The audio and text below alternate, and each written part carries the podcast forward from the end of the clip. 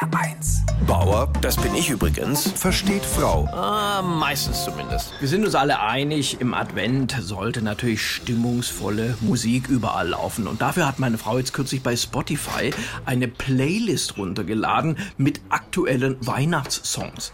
Ganz ehrlich, glauben Sie, ich kannte da ein einziges Lied. Ariana Grande, Cascada, Alessia Cara.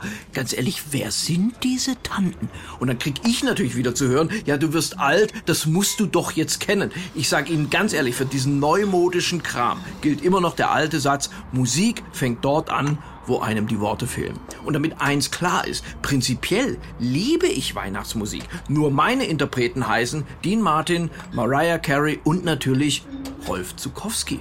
Ja, in der Weihnachtsbäckerei. Das ist der unerreichte Olymp. Den ganzen Dezember früher liefen bei uns im Auto Rolf Zukowski-Kassetten. Ich war als Kind der Meinung, dass ein Auto ohne Rolf Zukowski-Kassette gar nicht fährt. Aber Weihnachtsmusik, wissen Sie, das ist schon immer ein Zankapfel bei uns. Ja? Bei diesem alten Klassiker von Wham. Sie wissen, was ich meine. Da haben wir uns auch dauernd in der Wolle. Ich weiß, Frauen lieben dieses Lied. Aber ganz ehrlich, meine Horrorvorstellung ist, ich komme irgendwann mal in den Himmel, da läuft dieses Lied, alle sind betrunken, nur ich nicht. Ja, ich weiß auch, als dieses Lied in den 80er Jahren rauskam, da fragte mich meine Oma mal, sag mal, wer ist eigentlich dieser Last Christmas?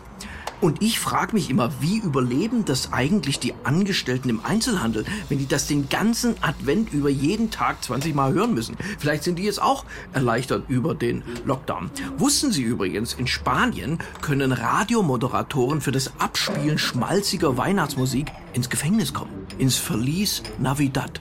Boah, war der schlecht. Bauer versteht Frau. Auch als Podcast auf hr1.de. HR1, genau meins.